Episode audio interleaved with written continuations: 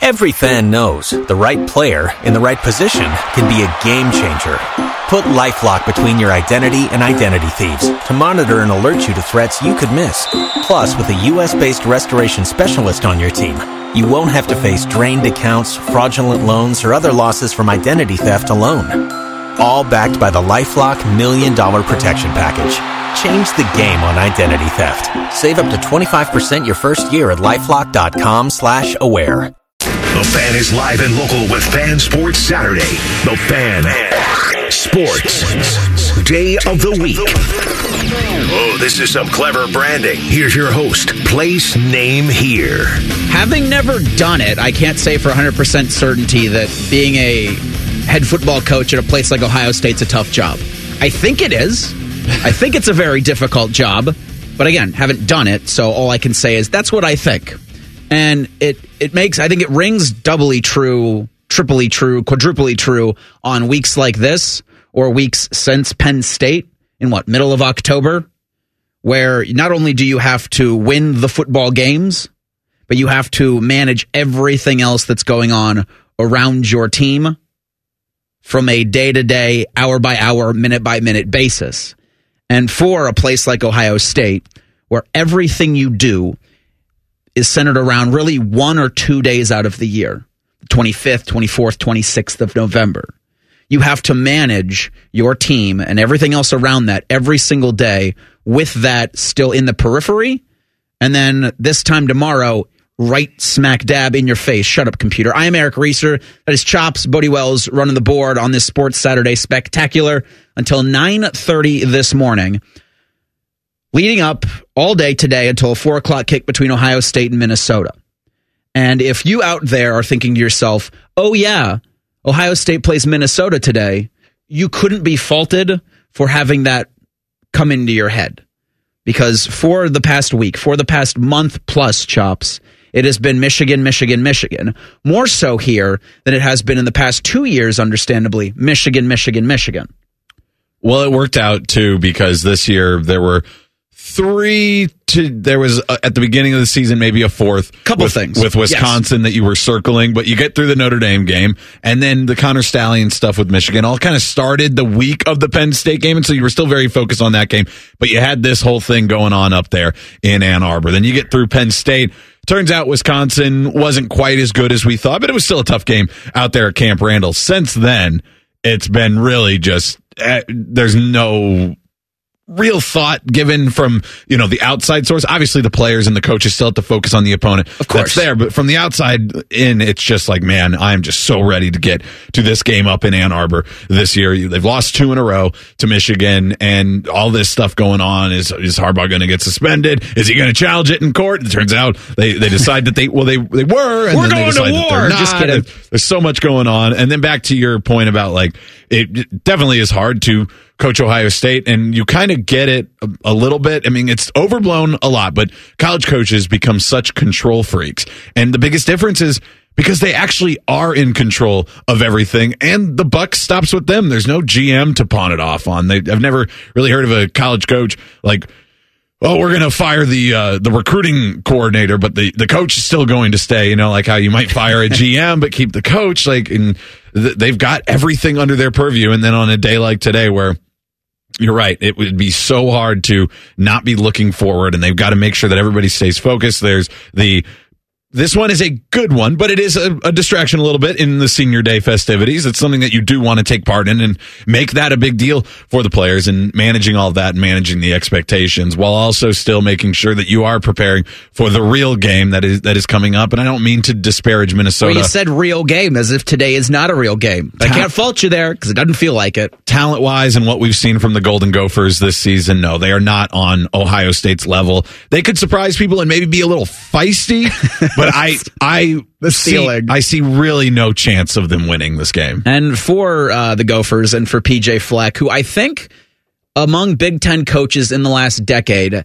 has been fraught with injuries at wor- at, at the worst times. I think he's had the worst injury luck of really any coach in the Big Ten in the last decade. If you think about the talent that he's had when they've gotten injured and how often they've been able to play as a fully armed and operational Golden Gopher battle station. Mm-hmm. I mean, there, you talk about injuries. I think Tanner Morgan was injured. If you saw Rashod Bateman on Thursday night, you go, that guy is familiar. I don't think he ever actually played a full season at Minnesota. Like he was there for a handful of years, but he was never healthy enough. If you go back to 2021, I think Mo Ibrahim and the Minnesota Golden Gophers are an ankle or a, a torn Achilles away from maybe upsetting Ohio State. Yeah.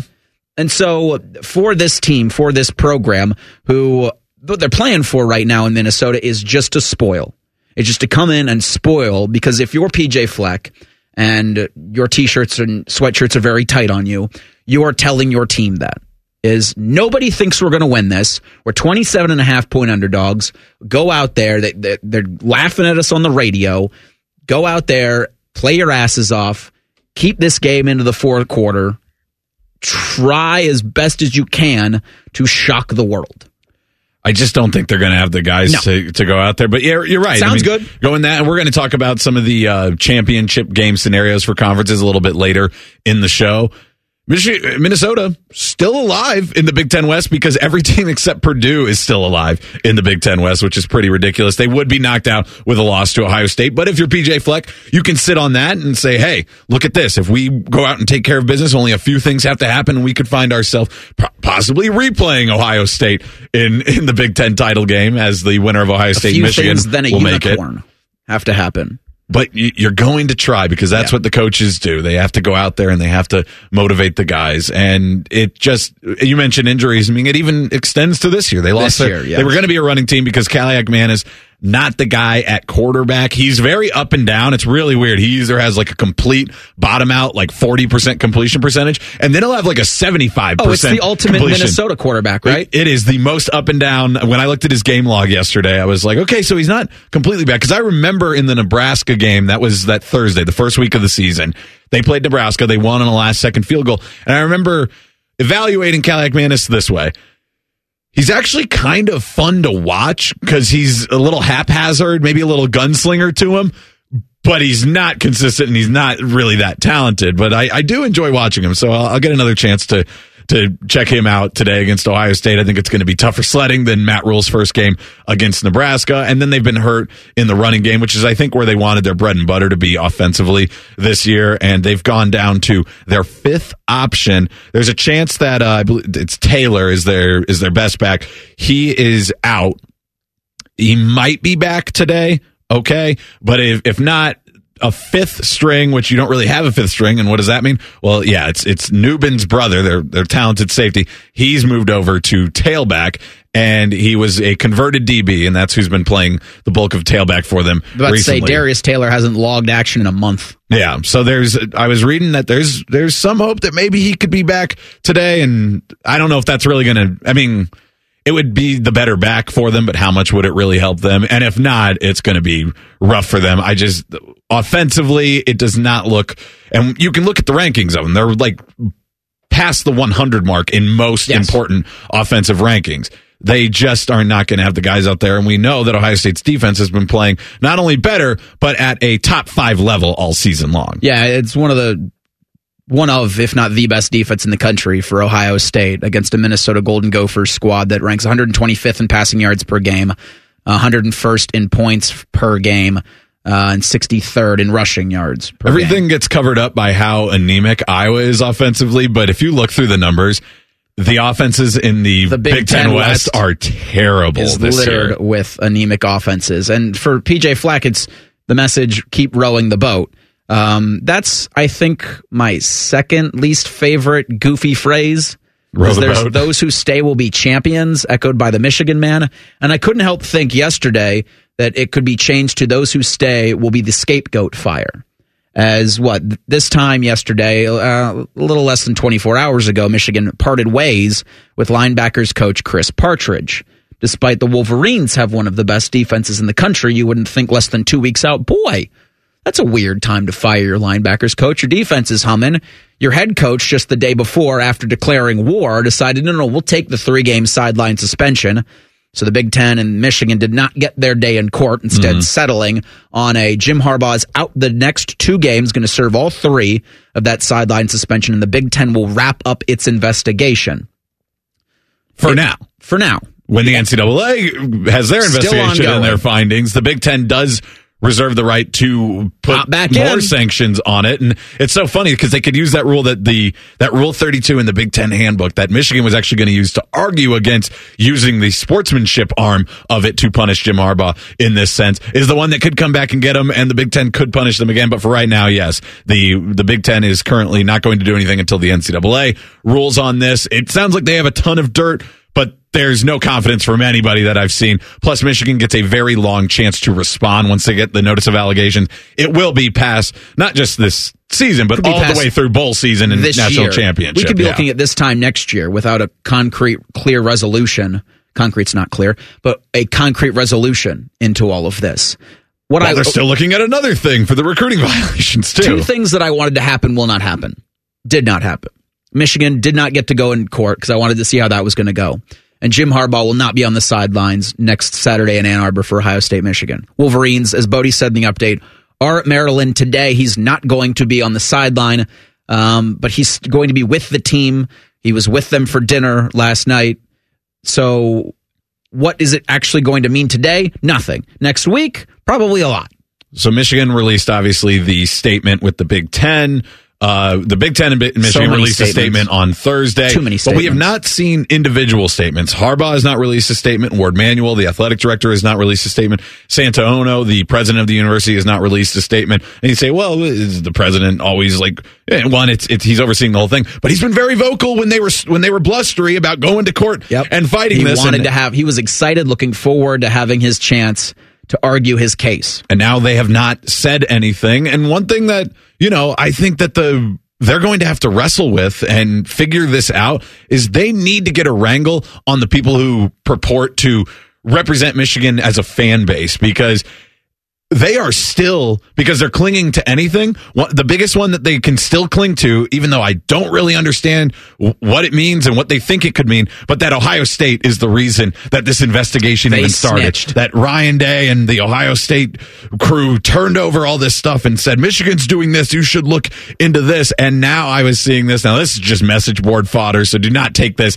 as any sort of gospel or really even any sort of fact. But there's a lot of people, Michigan men type people online that are, that are saying, well, they're actually just holding on to all of it. And they're, they're trying to get this uh, extensive dossier that then they can turn in everything on Ohio State.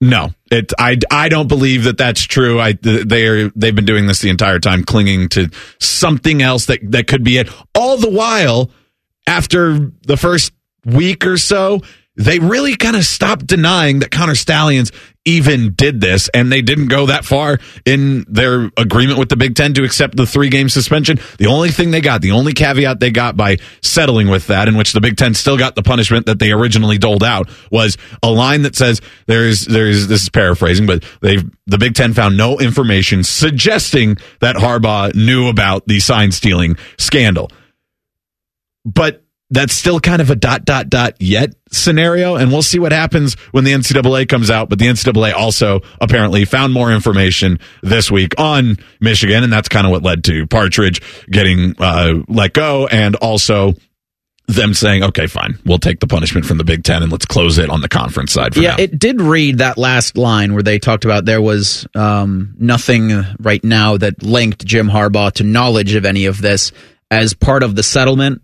To where the Big Ten says, "Okay, we're going to close our investigation," and the Michigan man goes, "Yeah, hey, can you add this one thing real quick?" or can it was more can we add it Can because we it was add in this? Yeah, their, it was statement. Can we add this thing? It's not technically true, but it's not tech. Well, I can't say it's not technically true because there is, as of right now, no smoking gun that points Harbaugh. To, it's not to knowledge of anything it's just this. we have not seen the evidence. but it's something that, they can lean back on and say, "Well, the Big Ten didn't find anything." Um, but in like you had said, um, the initial materials that were presented to the Michigan man from the Big Ten from the NCAA led Michigan to say, "All right, we're not gonna we're not gonna do the court thing. Let's do the settlement. Let's just agree. He'll take the three games. That'll be that. You guys close the investigation for now, likely." Still waiting on everything from the NCAA. Um, the Chris Partridge thing was part of that document dump, or at least that document revelation uh, to the University of Michigan before they went in front of Judge Judy. And the one question that I have that I think we will try to answer for you next is who the hell is Uncle T. It's Sports Saturday on the fan. We're known for three things games, conversation, and common man yelling about things only he cares about. The Fan, Ohio sports desk. Every fan knows the right player in the right position can be a game changer. Put Lifelock between your identity and identity thieves to monitor and alert you to threats you could miss. Plus, with a U.S. based restoration specialist on your team, you won't have to face drained accounts, fraudulent loans, or other losses from identity theft alone. All backed by the Lifelock Million Dollar Protection Package. Change the game on identity theft. Save up to 25% your first year at lifelock.com slash aware. Just because it's the weekend doesn't mean we shut up. This is Fan Sports Saturday. Research shops, Bodie. This whole Michigan thing's really been something that reads more like a CBS drama than something you would see on Sports Center. You've got injunctions, you've got restraining orders, freedom of information requests, dossiers, manifestos, rogue agents, people sign are learning, stealing. People are learning the law on their own and talking about it. cyber do crimes. it. It Uh, doesn't feel like this is sport. But for me, this has been as entertaining as it gets. No, and you talk about it being a drama. I don't think you could write this. No. because I don't know where what's going to be the next thing. We were talking yesterday. Day that ends in a Y will offer new news. Yeah, going into the show yesterday, we are like, "Hey, is there there's something more that this story can offer?" And then during the show on Bishop and Friends, yep, Chris Partridge gets fired, and there's more to it. And then throughout the day, more stuff came out about that, including how was all of this funded? So Chris Partridge, the now former Michigan linebackers coach, was dismissed because reportedly he did not cooperate with an NCAA investigation. Sound familiar? Well, Connor Stalions reportedly did not cooperate with an NCAA investigation. He no-showed a meeting with the University of Michigan. So he's somewhere out in the wind. Chris Partridge is somewhere out in the wind. And uh, according to the Associated Press, who filed a Freedom of Information Act uh, for Stallion's expense reports while he was employed at the University of Michigan from May 2022 to November 3rd of 2023, there are no records of expense reports being filed. And so when you look back at everything that's alleged to have been spent on this sign stealing scheme, the thousands of dollars in travel, the premier tickets, the the, cost of paying division 3 coaches to go and do the job before you. Yeah. You got to wonder, this guy's making 50 grand. We know the economy. How is he able to afford all of this? Well, yesterday that along with the Partridge firing, there is this unnamed Michigan booster or this unnamed Michigan fan, but given the nickname Uncle T, who uh, helped fund this alleged scheme, giving Stalions reportedly thousands of dollars for the expension, expenses that I just mentioned. So as soon as the name Uncle T comes out, people start trying to put red string on their corkboard in connecting those dots. There have Here, been here are known boosters. Who could Uncle T be? a what was it? The NIL Collective Champions Circle. One of their board members, his name was thrown out there. There is a poster to MGoBlog, which I'm sure by now, if you haven't looked at it for your daily humor, I would recommend it. Don't interact with them, but Message Board Geniuses on Twitter has a great rundown almost daily of the nonsense that mm-hmm. they post up there. And there was this the real Talkman, well known member, who yesterday purported to be this Uncle T had I don't know a, another manifesto. I mean, this thing's got at least a thousand words, five or six bullet points, but everybody's trying to figure out who now Uncle T is, and we'll never, I don't think, officially know because again, you can just do a quick Google search or search on Twitter, but the idea that this board member or this booster acted alone with Connor Stall or acted without the consent or knowledge of the head coach or the athletic director and giving thousands of dollars to this low level staffer to go out and spend all of this money on what tickets to other events, mm-hmm. on travel, on lodging. Like it doesn't pass the sniff test, but it goes back to the initial point the Michigan man was trying to make and their chief microphone, Desmond Howard, that it can't be connected back to Harbaugh.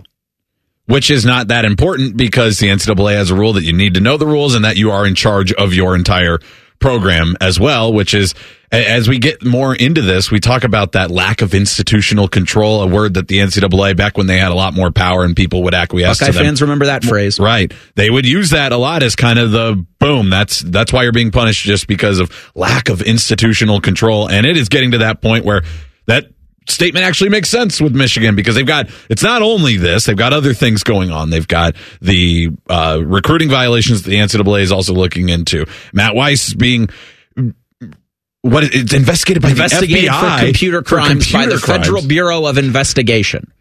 It's it's all a mess up there. So I think that's what the NCAA is going to come down with when they go it.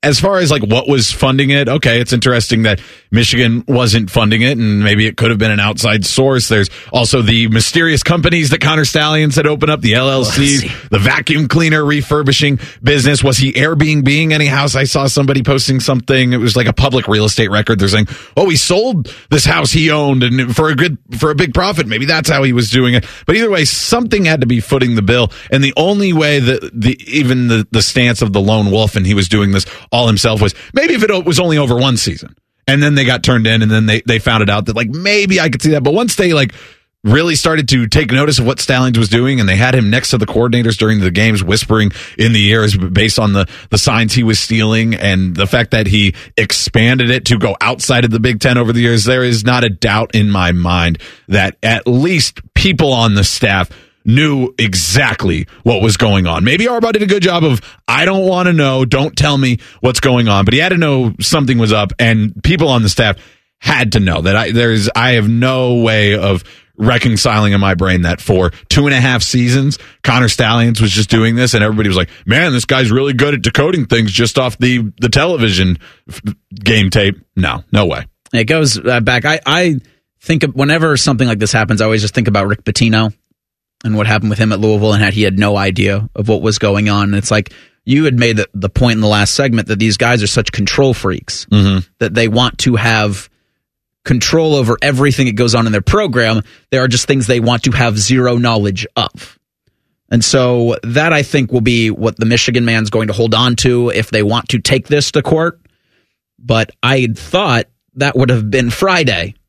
Well, and they can't take the Big Ten to court now. One, I mean, the, the because it was dismissed with prejudice, which means that it cannot be reintroduced They in the future. But the Big Ten, I mean, the suspension's over a week from today. You It's know, true. a week and eight hours from today, it'll be over anyways. As he is still traveling with the team to Maryland, he's he's you know reportedly he went through pregame stuff, not at the stadium. He's not allowed in the venue, but. It sounds like, as far as like the weakness of this actual punishment, obviously he's still coaching during the week. He can still do recruiting stuff, but he's with the team and he's going to talk to them before the game and he'll probably talk to them after the game. He just literally can't, by my understanding, by what other people have said, by what I've read, he just can't go in the venue where the game is going to be at. But I think Michigan has bigger problems to worry about because this line from the ESPN article, where multiple sources told ESPN the NCAA informed Michigan this week that it had obtained evidence suggesting that a university booster helped fund the Michigan imper, impermissible sign stealing operation. Uncle T. And that just goes on top of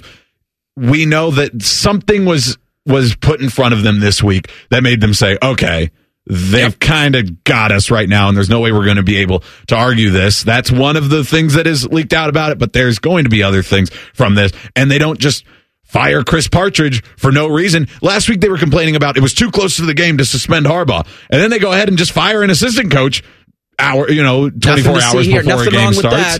It's yeah, it's it's just a complete mess up there. And the Partridge one with the NCAA, he was either obstructing it or discussing it with other people on the staff, which you're not supposed to discuss ongoing NCAA investigations with people. Either way, they found that he uh, did not live up to the duties of what he was supposed to do, and they they let him go. And I don't know at this point. Nobody does. Get us to the game. Let's play him. So Michigan's daddy, Urban Meyer, had to address fake news on Friday. We'll tell you what he says he didn't say coming up next at Sports Saturday here on the fan. An encyclopedic knowledge of sports and other random things you may or may not care about. I think I found my mentor. Rockman and Ice. Weekdays from noon to 3. The Every fan knows the right player in the right position can be a game changer. Put LifeLock between your identity and identity thieves to monitor and alert you to threats you could miss.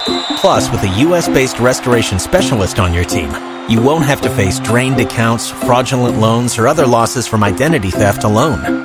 All backed by the LifeLock Million Dollar Protection Package. Change the game on identity theft. Save up to 25% your first year at LifeLock.com slash aware.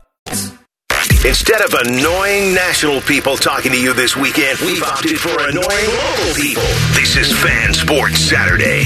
Research Chops and Bodie rolling along for another hour. At the top of the next one, we will awaken Matty Andrews, the Ohio State Sports Network sideline reporter, get his take on everything going on, both locally today, nationally from the past month.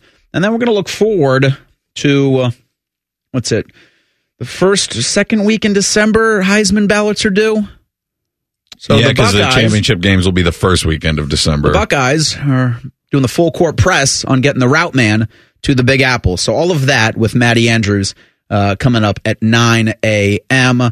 Yesterday around 9.15 uh, in our daily duty with our lifestyle, leisure, and sports program, Bishop and Friends, I saw something creep across Twitter from a known Michigan man and troll that had Urban Meyer, who uh, in his I think weekly he does stuff with Jerry DiNardo on the Big Ten Network breaking down football. Mm-hmm. And for my money, and there's not a lot of it because I work in radio, that's some of the best straight football discussion you can find anywhere. Is when Urban breaks down games, breaks down tape with Jerry DiNardo, both former football coaches, both guys with high football IQs. It's just fun if you're looking for just football and less of the BS around it. Plus, he writes on the glass dry erase board, which looks cool. It looks really cool. And uh, there was a video posted that didn't have any sound, but it had a quote accompanying the tweet video that said Urban Meyer on Big Ten Network tonight. Quote, I love Ryan Day, I do, but with Jim Harbaugh not coaching, this is a must win game for Michigan. Continuing, you can't lose to an interim coach at Ohio State. And it went like wildfire. There was a point when I was sitting there looking at this thing, going, uh oh, that's going to take off. But knowing who the source was, and there's a blue check mark there, so I can understand where it would confuse a lot of people. But if you play the video that's accompanied with it, thinking, oh, he's going to be him saying it, there's no sound. And this Michigan troll does a really good job of when people in the comments go, hey, there's no sound. He's like, well, just keep trying. Turn the volume up. He even tags like Apple support saying, hey, can you help out this person here? Because the sound's clearly not working on their phone. so, yeah, he's straight up trolling. He is not only posting freaking loop. He's not only posting the first video to try to get a rise out of people, but when people respond that, hey, I can't really verify this, he's then turning it around on them that like, oh, it might be your device. Maybe you have to do this. Wow, that is you know, I don't want to tip my hat to anybody up there. Oh no, I will. I'm not going to mention him. That is next level trolling. A tip of the cap to him, Bodie.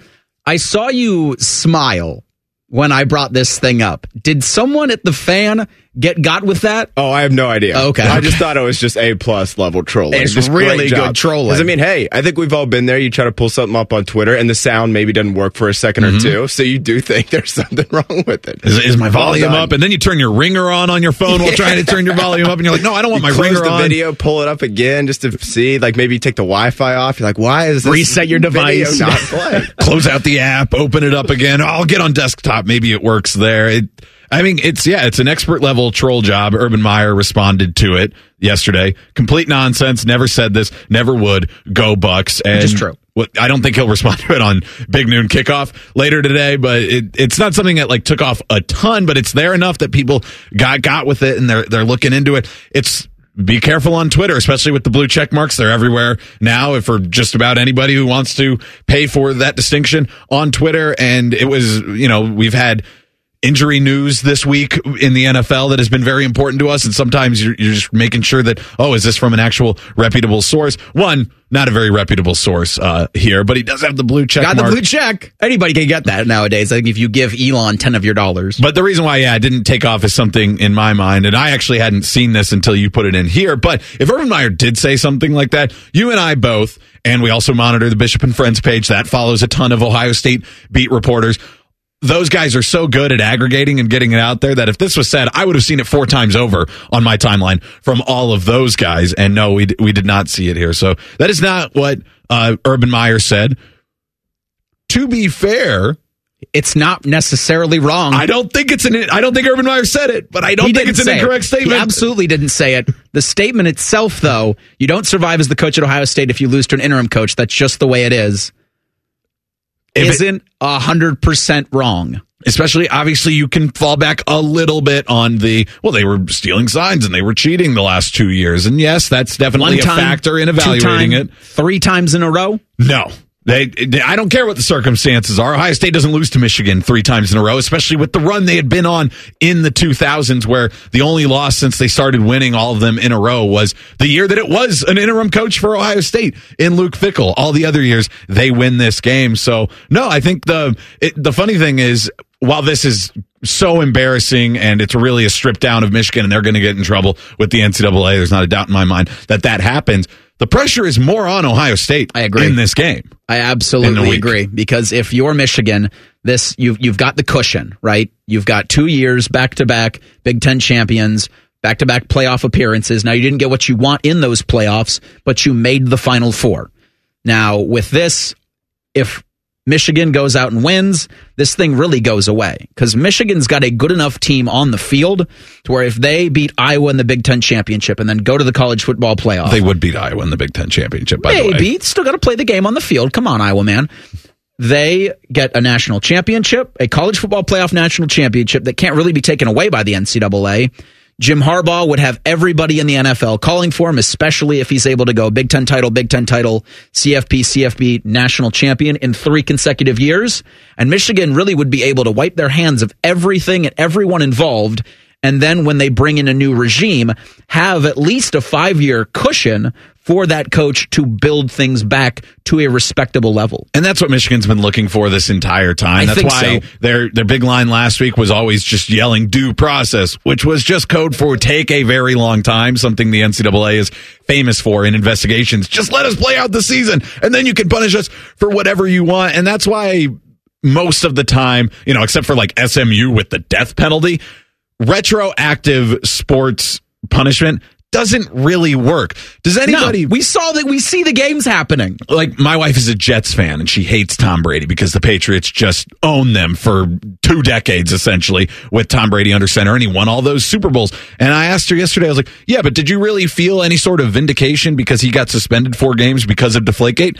No. So if the games happen, that's really the end all be all for me. The NCAA can, yeah, say, okay, in our record books, we're not going to count Michigan as a, as a Big Ten champion in this season or as if they win all the way this year as a national champion in this season. But I know with my eyes that I've seen it and that game happen. And that's what Michigan wants. They want that moment of glory on the field. They didn't care what any means it took, any means necessary to go there. Or Jim Harbaugh said a few years ago, he's going to beat Ohio State or die trying. Now he's not going to physically die, but it does feel like this would probably likely lead to the end of his Michigan coaching career.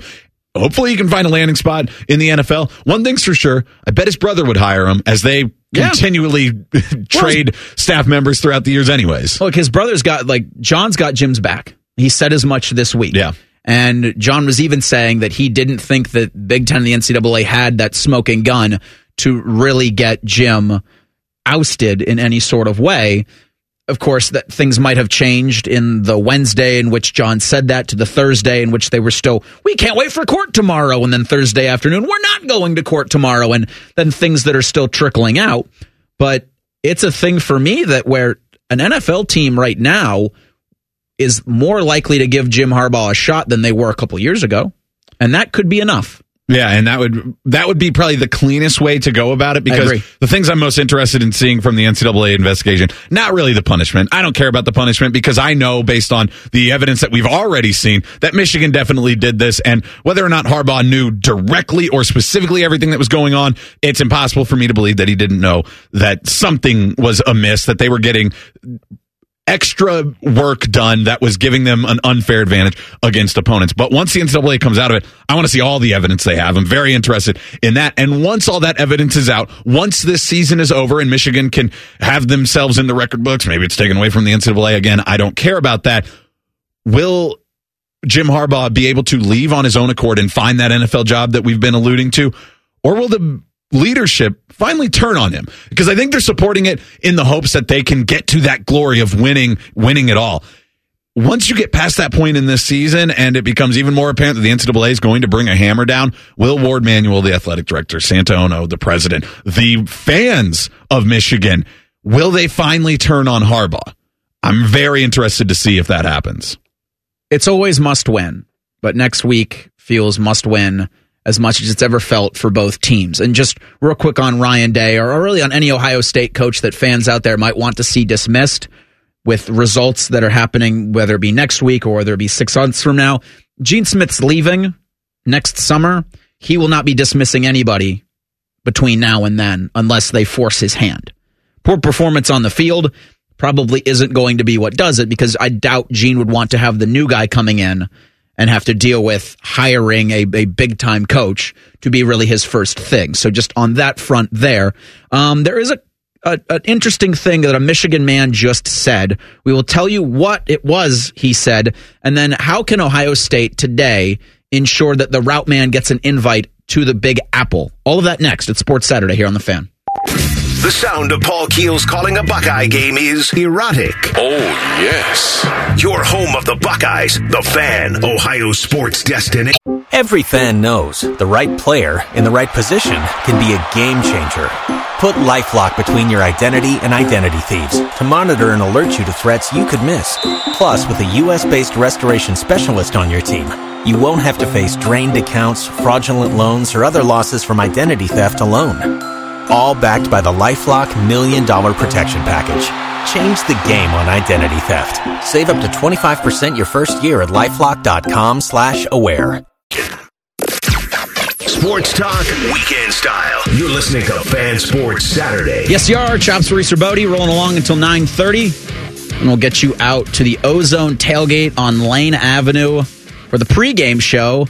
Matty Ice, DeVier Posey have that from 10.30 to 12.30 between 10:30 and 9:30. Skip Mosic's got Ohio College football today. 12:30 of the Fan Tailgate Show live from outside of St. John Arena. Anthony Rothman, Tim May, and Andy Katzenmoyer will take you to 2:30. Then that's when Skip, Paul, Jim, and Matty Andrews will have Ohio State Network pregame coverage leading up to that four o'clock kick between Ohio State and Minnesota. We will have Matty Andrews on here in about 15 minutes. Uh, discuss among many things what Ohio State can do to get Marvin Harrison Jr. to New York as a Heisman finalist, what they can do today, and then obviously what can be done next week for the game. It's been a hell of a year for the Michigan man, and one of its, I'd say, most premier journalists, or the man that covers Michigan almost as good as anybody, is John U. Bacon. Uh, he had a couple tweets this morning. Uh, years ago, legendary University of Michigan AD Don Canham told me the key to crisis management was never turn a one day story into a two day story. What day is it? And what day is tomorrow? Uh, day 28, possibly. It's like days without incident has been zeros. So, the Ohio State Penn State game was on the 21st of October, which will be, that'll be a month on Tuesday. And this started going into that week. So it's been a month since this all started. And Michigan has not really been able to get any sort of hands around it at all. And it's only grown and resulted in Harbaugh being suspended for three games. His second three game suspension of the season. John adds, I'm not surprised that an overzealous junior staffer, Connor Stalions, and an eccentric donor, Tim Smith, oh, he named him Uncle T, are accused of crossing the line, but I'm stunned that a respected coach, Chris Partridge, pressured players to cover it up. Ooh. The surprises keep coming.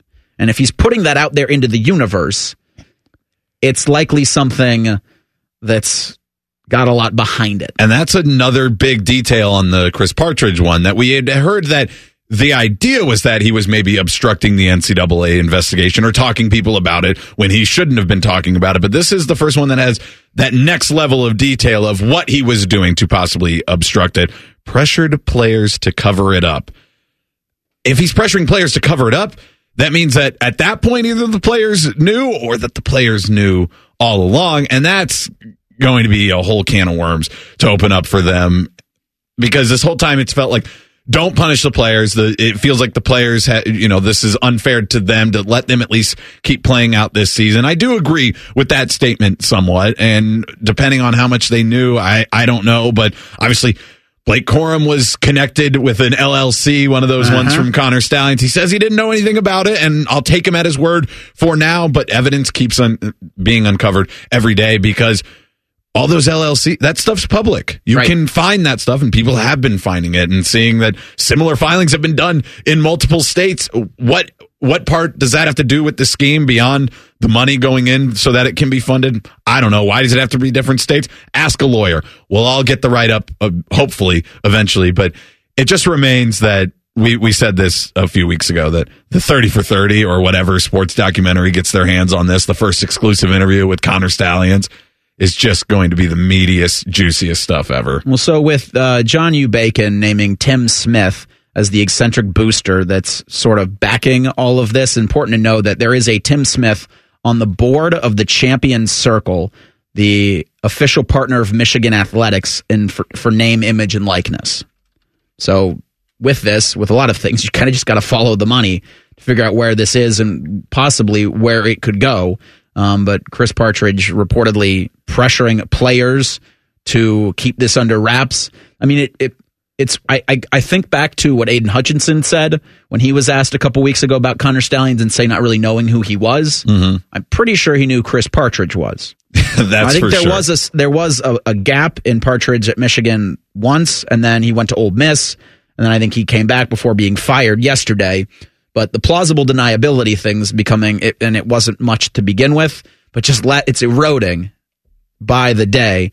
Um, I I did tease, and I want to pay off on it a little bit, as today is Senior Day for Ohio State. So you're going to get what 23 members of the football team are going to be saying goodbye to the shoe. Now there's still plenty to play for here, so this is a final time for Ohio State fans, for the coaches, for their families, um, to really take everything in that the the football experience at the Horseshoe brings.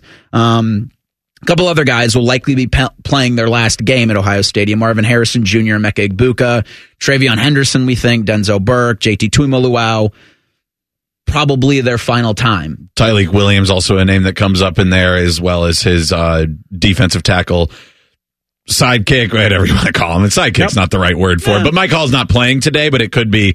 It, it, this could be his last season as well as he's had a pretty good career and maybe he jumps to the NFL draft. Jack Sawyer, uh, also a guy to keep an eye on as he's kind of been co-championing the defensive end position with JT Tuimoloau, but hasn't been. He's one of those guys. Jack Sawyer is that's a little confusing. He's um, what was his uh, what was his name? Zach. Zach Zach Harrison? Zach Harrison, where he was actually very effective. Like if you looked at like the advanced stats and like PFF type grading, but he didn't have the production that we've sometimes probably unrightfully come to expect from Ohio State because of how good the Bosa Bosa Young run was. Jack Sawyer's a guy who's actually been really effective out there if you look at it from that standpoint, but he is not ballooned up on the stat sheet at all. And does that entice him enough having that kind of advanced stats and scouting go in his favor? Does that entice him enough to leave? Those are some names to watch of guys that will not be walking for senior day, but could be playing their last game in Ohio Stadium. And it was uh, earlier this week, Ryan Day said that uh, Josh Proctor should be good to go. Uh, he got knocked out in that game against Rutgers, missed Michigan State. Um, but his final time of the shoe, he will be able to play. Unfortunate for Lathan Ransom, who likely out for the regular season. If they make a college football playoff run, maybe there's a chance that Ransom can return. Um, but for Cade Stover, for Miyan Williams, I had thought that there would be maybe a, a chance to get them a lot of touches to uh, as a thank you for your service type thing, and definitely Cade Stover with what he'll factor into what you'll need next week against Michigan. But with everything that's gone on on social media and the, the, the push by the university to get route man Marvin Harrison Jr. to New York, it starts with him. It, it, that's the focal point for the offense because you've almost made it so, And it's not a force and it's feed not him. a bad idea. Yeah, that's why it's it's not a force feed him. It's just that guy can eat. Give him as much food as you can because he will swallow it all up. We saw it last week that like, oh man, were they were they trying to get Marv stats? I think maybe a little bit, but it's also the correct game plan because when you try to get Marv stats, he scores three touchdowns on your first three drives, and boom, the game's over. Well, yeah, it worked pretty well. And uh, someone was asking me uh, the Route Man nickname versus the Maserati Marv. And I'll say Route Man is a better nickname for Marvin Harrison Jr. than Maserati Marv. Maserati Marv feels a little bit forced. And if you go back to last season, it was CJ Stroud who told all of us that they call him the route man. Yeah, so I'm actually looking at it. I will trust that more than Gus Johnson force feeding something down our throats. I'm looking at an article from January 4th, 2022, after uh, Marv had a really good game, along with what we saw from Jaxon Smith-Njigba in that Rose Bowl. And yeah, they called him, Call him they the called Route him Route Man. Man. For, for the man Stroud calls. Route Man Marv. So CJ Stroud, that's where the nickname comes it's from. a great nickname. So go with that. Go with the route man. Just do what you did last week against Michigan State in terms of your play calling, because that's what you need in a game like this. And then a moment that could be hap- had next week in the big house that will ensure Marvin Harrison Jr. at least a spot in New York City uh, come December. Again, asking what the Buckeyes can do today for the route man is something along with teams that can clinch a conference championship berth today in college football. We'll get into all of that with our guest, Maddie Andrews, coming up next at Sports Saturday here on The Fan. Rivalry week is coming, and we smell a meat chicken beatdown. Sponsored by your Central Ohio Toyota dealers. Toyota, let's go places. The Every fan knows the right player in the right position can be a game changer. Put LifeLock between your identity and identity thieves to monitor and alert you to threats you could miss. Plus, with a U.S.-based restoration specialist on your team, you won't have to face drained accounts, fraudulent loans, or other losses from identity theft alone. All backed by the LifeLock Million Dollar Protection Package. Change the game on identity theft. Save up to 25% your first year at LifeLock.com slash aware. during weekend programming, pants are optional. Look at my butt! However, leather chairs may have been a bad choice. You're listening to Fan Sports Saturday. Eric Reeser, Chops, Bodie Wells rolling along until 9.30. It wasn't until this morning I learned that last night's 108-100 win over the Detroit Pistons was an in-season tournament game for my Cleveland Cavaliers. Despite the court looking the way it did, I paid zero attention to anything going on outside of the, the basketball play. Like I watched it, it was fine. You know, you lose, you don't have Darius Garland because of a hamstring. The Pistons are really bad, so this felt like for the Cavaliers, okay, just win the game. Now they're one Hot and take. one. I kind of like the end season tournament. Not gonna lie. Kinda, Really? I've You kind of been into it. yeah. Honestly, you would be the first. I've not heard It's, anybody. it's not. Don't get me wrong. It's not like I know it's not a huge deal. To me, it's kind of just like all these tournaments we're going to see in college basketball this week. You know, whoever wins the Maui, it doesn't make up for winning your conference or going to the Sweet 16 or Elite Eight. But it's like, hey, cool, we won the Maui tournament. You know, it's not not that important, but it's like, hey, it's kind of fun. if I was somebody like you, or it sounds like you know Bodie cares about it as well. I don't, you know, check into the the NBA too closely until football season is over. I could see maybe doing it, but it, to me, it feels like it's at the wrong point in the calendar. But you're right. I always talk about that with college football. Why I love it so much is because there's context to every game Yep. with the rankings and historical things and rivalries and stuff. So at least add some context and maybe over the years we can find some rivalries within the in season tournament. But right now it feels like it's falling flat as far as interesting other people in the NBA who aren't already watching. They want it to become a thing in the next couple of years, and so you have to start somewhere with it. And I get it for the NBA. This is probably the right time to do it if you want to get in, generate interest in any way. Um, it's funny, just as I remember, like watching parts of that Cavs game last night. Like the court is, it's supposed to be like like the funny court, but it was just a kind of a brown basketball court. So I didn't really think anything of it, and I, I they don't, have one that's like it. blue. Or They don't like some of because the you know been. it's a wine and gold team. Um, but you did talk about what you know the eyes of the nation, the the the the, the foot or the sports psyche is really focused on football, right? And, and so for the NBA, for to Bodie's point about the the college teams, you, you do little things you can to try to to generate some sort of gimmick with this. And I do think the in season tournament is rather gimmicky. Um, but what won't be gimmicky is what's going to happen today at 4 p.m. at Ohio Stadium, and you'll have senior day uh, for about 21 Buckeyes, and then you're going to say goodbye to a couple of players that you've learned to love over the years. One Marvin Harrison Jr. and I think you had an update on a couple of guys going for today's matchup because two things with it: win, stay healthy for Michigan are the most important keys for me for Ohio State, Minnesota. Yeah, and there's a, a couple of guys who will be involved in the senior day ones, and there's another one in this report that it could be his last game. Well, it, he it, he won't play in Ohio Stadium today, according to Pete Thamel, ESPN reporter. He says sources: Ohio State defensive lineman Michael Hall Jr. will be out against Minnesota. He adds. Uh, linebacker Tommy Eichenberg is considered questionable, and as Ryan Day told us earlier this week, safety Josh Proctor is expected to return. So those are three guys on the defensive side that has dealt with a, little bit of an injury bug as the season has gone down. But it sounds like you'll definitely get Proctor back, maybe Eichenberg, but according to Pete Thamel, no Mike Hall today. Questionable is a word I would never use to describe our next guest. We go out now to the Bryant Heating and Cooling Systems fan guest hotline to a man that will be roaming the sidelines at the Horseshoe tonight. Matty Andrews. Of course, you'll be able to hear him, Skip, Paul, and Jim starting at 2.30 today. They'll have the network pregame. And then at 4 o'clock, the boot will meet the ball between Ohio State and Minnesota.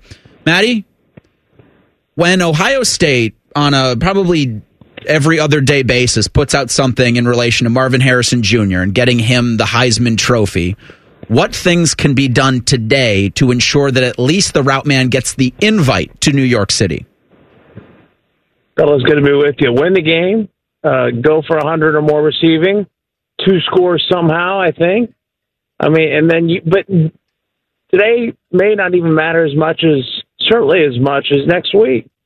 You've got to go win the game next week, and he's got to be good next week for him to, to win it. And I, I think probably with a good day today is definitely in the conversation of and likely being invited. That's just my guess. But I'm glad Pete Thamel's given injury news that uh, that apparently they don't release till four hours from now. But it's good to hear, Chops. I heard you say that earlier. I'm like, did I miss something? And I had not seen Thamel's report yet, but uh, I guess that would not be a shock considering how things kind of went last week. Sorry to divert there no, you're good, and yeah, you're right about Marv. Like, take care of business today, but really, he can gain some voters and gain traction in that against Michigan next week. I want to focus on the stuff right before the game. You're obviously always on the sidelines, so you've seen a number of these come through. What is so special about Senior Day, and do you have one specific senior in the years that you've been down there on the field that stood out to you, just an emotional response to it, or anything that you remember from previous Senior Days? It's the finality of it all, right? I mean, just understanding a lot of these guys who came in hyped and highly touted have produced, some have not. That's part of the journey. It's everybody's journey is different, as we we've heard a lot this week, and seeing that come to an end. I was not working when Troy Smith ran out, but that's the one that sticks out to me. None really stick out in terms of guys running out while in the last eight or nine years being down on the field, but they're all emotional. The line of parents seeing the coach, whoever it might be, at the end of the line, as the said player is going to see those those parents. Like it's not easy. It's not easy. The commitment, the the pressure, the ability for these guys to come in and be a Buckeye and do it well. And everybody's story is different. I think that's what makes it humbling and unique to watch it happen. Like like Bo said yesterday, I think on a show, Michigan Senior Day is a little bit different for everybody, but this will be equally as memorable for those that do not end the year at home against a team up north. Matt Andrews, our guest. You can hear him statewide on the Ohio State Sports Network starting at 2.30 today. They'll have pregame coverage of Ohio State and Minnesota. Maddie, for Ryan Day, for this team, I can't imagine the the task that they've had in front of them of trying to because you hear coaches talk about it all the time. You got to block out the noise. You can't eat the rat poison. But there's been so much noise. There's been so much out there that hasn't had anything to do with what's actually going on on the field to prepare them for a Minnesota team that Vegas says they're 27 and a half point difference in terms of how good Ohio State is and how not good Minnesota is. What do you think's been the biggest challenge for Ryan Day in keeping his team focused on what's in front of them, knowing what's coming?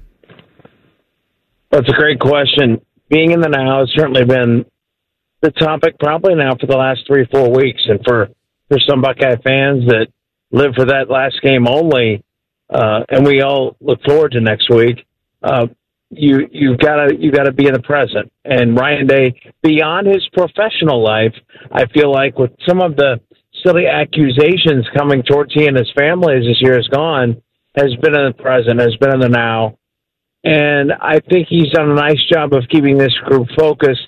I also think it helps that he's got a team that's very veteran, very leadership oriented. The Eichenbergs, the Stovers, those guys. Uh, there are others, but having that presence, be everyone. Well, man, we've talked to, and I know it's easy because the microphone's in front of them and they're trained to do it this way, but they've all been in the next week mentality. Um, You know, remember a couple weeks ago asking some guys post game, how do you not look past what's coming and what is beyond the next two weeks? How, how do you stay in the today?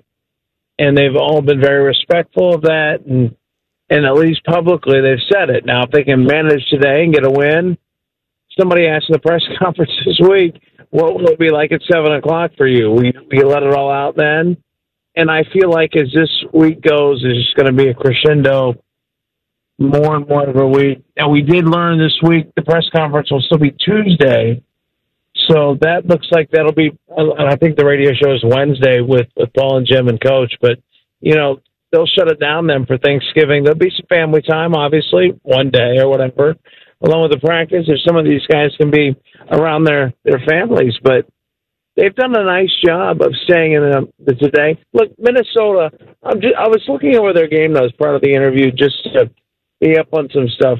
Their kicker, a guy by the name of Dragan, uh, Dragan Kesich, I believe is how you say it. I'd have to check the pronunciation guy, but he's like their biggest threat on offense. He's like number two in the Big Ten in kicking.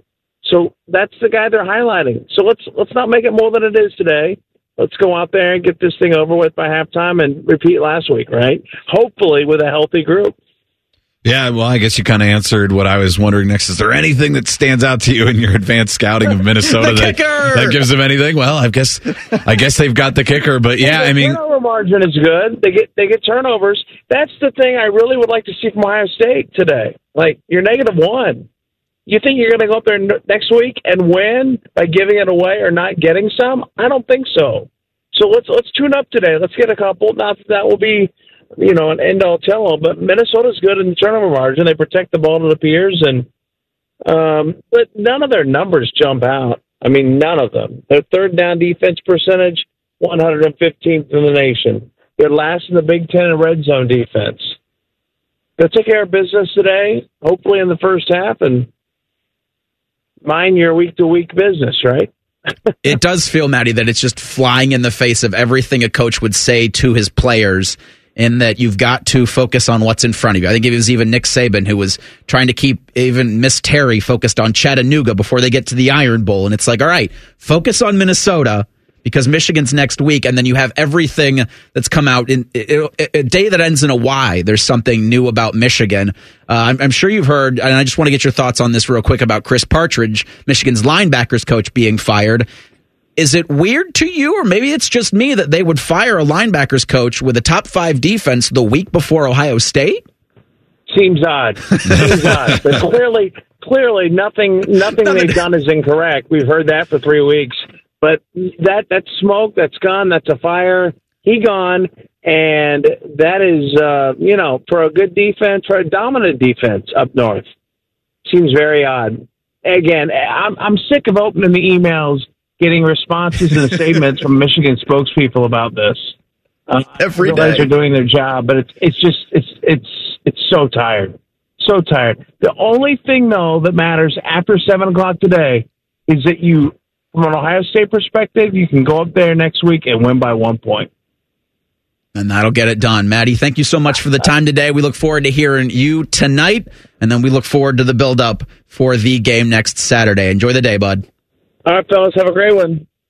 Maddie joins us courtesy of the Bryant Heating and Cooling Systems fan guest hotline. There are several teams in the country that can clinch a championship berth in their college football conference. We'll tell you who We'll do that next at Sports Saturday here on The Fan. If you miss a live show, you can catch the podcast. If you miss the podcast, our hosts have volunteered to have dinner with you.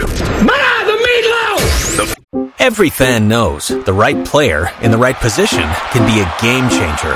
Put LifeLock between your identity and identity thieves to monitor and alert you to threats you could miss. Plus, with a U.S.-based restoration specialist on your team, you won't have to face drained accounts, fraudulent loans, or other losses from identity theft alone. All backed by the LifeLock Million Dollar Protection Package. Change the game on identity theft. Save up to 25% your first year at LifeLock.com slash aware. Live, local, and still slightly drunk. I'm, I'm not drunk, all right? I just have a speech impediment. This is Fan Sports Saturday. And we're breaking rules over here. Eric Reeser chops Bodie Wells. Because three weeks from today, December 2nd, championship Saturday in college football. And right now, the SEC is that game set. Maybe Georgia, Alabama for the 90th year in a row. Florida State's looking like they're going to be, or they already have clinched their spot in the ACC championship game. We think we know how the Big Ten is going to shake out. The Big Ten is very straightforward on the East. The winner of Ohio State, Michigan, because they both hold the tiebreaker over Penn State. Even if they both lost today, the winner of Ohio State, Michigan will represent the, the Big Ten East in the Big Ten championship game. The West, straightforward until it isn't, which, man, what a great way for the Big Ten West to go out. It seems like it's every year that it's straightforward until it isn't. Iowa has a game against Illinois today in Iowa City. They are at Nebraska on Black Friday next week. Win one of those games and they win the Big Ten West. They would be in the Big Ten championship game playing the winner of Ohio State, Michigan. If they lose both of those to Illinois and at Nebraska, then Northwestern, Illinois, Nebraska, Wisconsin, and Minnesota all have a shot at the Big Ten West title through various tiebreakers scenarios. Purdue, the only team that's eliminated from the West. It does feel like Nebraska has the easiest route besides Iowa because they would uh one they'd have the tiebreaker over the Hawkeyes, which would would work in their favor, and then they hold the head to head win over Illinois, who would also have to beat Iowa in this scenario, and thus strengthen their stuff. Minnesota's probably the one that's most out because we feel like they're going to lose. They'll take a loss today, today. At, at Ohio State, but Northwestern, Wisconsin, Illinois, Nebraska, and Iowa. I don't know take your pick. But if Iowa just wins one of them, they're in. Uh, the ACC also probably Louisville will be Florida State's opponent. Uh, the Cardinals have Miami today at noon. That I think tickets are going for like five bucks down at Coral Gables. So the U's come a long way from hey they're back at the beginning of the season to now they're just the same old Miami. The Pac-12's a little bit more chaotic. Uh, for Washington, the fifth ranked Huskies today have Oregon State. So that game's in uh, Corvallis. That's a 7:30. That'll be your prime time spot. If Washington can win one of its last two, and they're an underdog today, then they are in the Pac-12 title tilt with that win over Oregon. Uh, for Oregon State, they've got to win out. So if they have want any shot of being in the Pac-12 title tilt, they've got to beat the Huskies today. Um, similarly for Oregon they have to at least win one of their next two to get that rematch with Washington, pending the Huskies are able to run the table. Arizona is still alive. They just need to uh, beat Utah, I believe, is their opponent today. Yes, at two thirty, and then have a bunch of chaos go in their way. And the Pac-12, of course, is just what the Big Ten is going to next year. Top two teams in the division just or in the league just play each other for the championship. And I look up at our television and I see the college game day crew talking about this Washington Oregon State matchup. And I had thought going into this morning that one of several leading features, maybe the the first or the second thing that the game day crew would talk about would be the Michigan scandal and the things that had happened in the last 24 hours. The fact that Jim Harbaugh is not going to be on the sideline today against Maryland, then next week against Ohio State, that they would go to resident clown and Michigan man Desmond Howard for his take. Doesn't look like that's been the case. But since the beginning of this, it feels like when the Michigan wants to get a point out there, they first issue it to Desmond he gets to and also Charles Woodson apparently Charles Woodson on the big noon kick, but Desmond with his platform on ESPN, he gets it out to the masses. We all have a good laugh at it because it's been nonsensical from jump. But the one thing that he understands, I think, better than than a lot of people is the commitment to the gimmick. If you believe a lie, then it's true. And the problem is, it's harder it's to commit if you believe it. Excuse it's, me.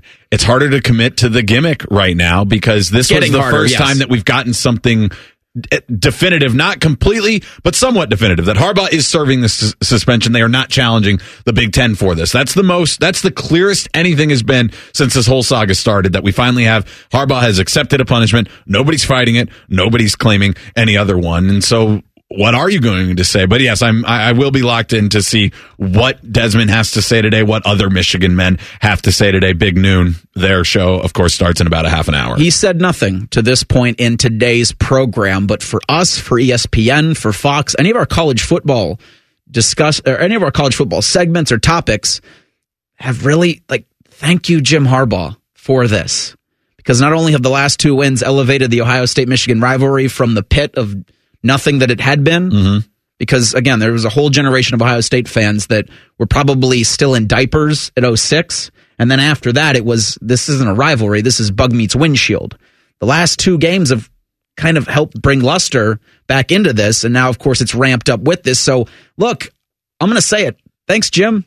This helps a lot of people. ESPN's probably saying it. Fox is probably saying it. Like this has given us so much to talk about on top of everything else that there always is to do at this time of the year that I am that this this season especially I'm thankful for this. And it helps on a weekend where we're mostly headlined by a couple of good Pac-12 matchups Yep. that you've mentioned. You've also got Georgia at Tennessee. I don't think it's going to be much of a game, but still an interesting one. And that's at the that'll be a 3:30 kick, but really the same time as Ohio State. So that's a good two-screen thing. I will obviously be watching Iowa Illinois as well, but I don't think too many people are interested in that one. But if they win, they will be in the Big 10 title.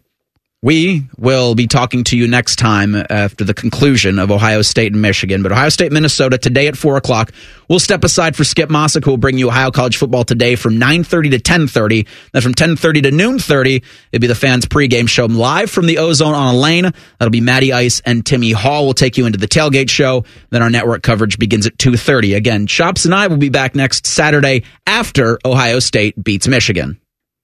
The Fan Guest Hotline is sponsored by Service Air Technology and Bryant, doing whatever it takes to keep you and your home comfortable. The Fan. Every fan knows the right player in the right position can be a game changer. Put LifeLock between your identity and identity thieves to monitor and alert you to threats you could miss. Plus, with a U.S.-based restoration specialist on your team, you won't have to face drained accounts, fraudulent loans, or other losses from identity theft alone. All backed by the LifeLock Million Dollar Protection Package. Change the game on identity theft. Save up to 25% your first year at LifeLock.com slash aware. Fan weather. From the Logan AC and Heat Services Weather Center. Expect plenty of sunshine this afternoon as we reach the chilly upper 40s. We'll stay dry this evening. Under clear skies, temperatures will fall through the 40s and into the lower 30s overnight. Sunny conditions continue for Sunday with highs near normal in the lower 50s. I'm Doppler 10 meteorologist Erica Colora. I'm the fan. Every fan knows the right player in the right position can be a game changer. Put LifeLock between your identity and identity thieves to monitor and alert you to threats you could miss. Plus, with a U.S.-based restoration specialist on your team, you won't have to face drained accounts, fraudulent loans, or other losses from identity theft alone. All backed by the LifeLock Million Dollar Protection Package. Change the game on identity theft. Save up to 25% your first year at LifeLock.com slash aware.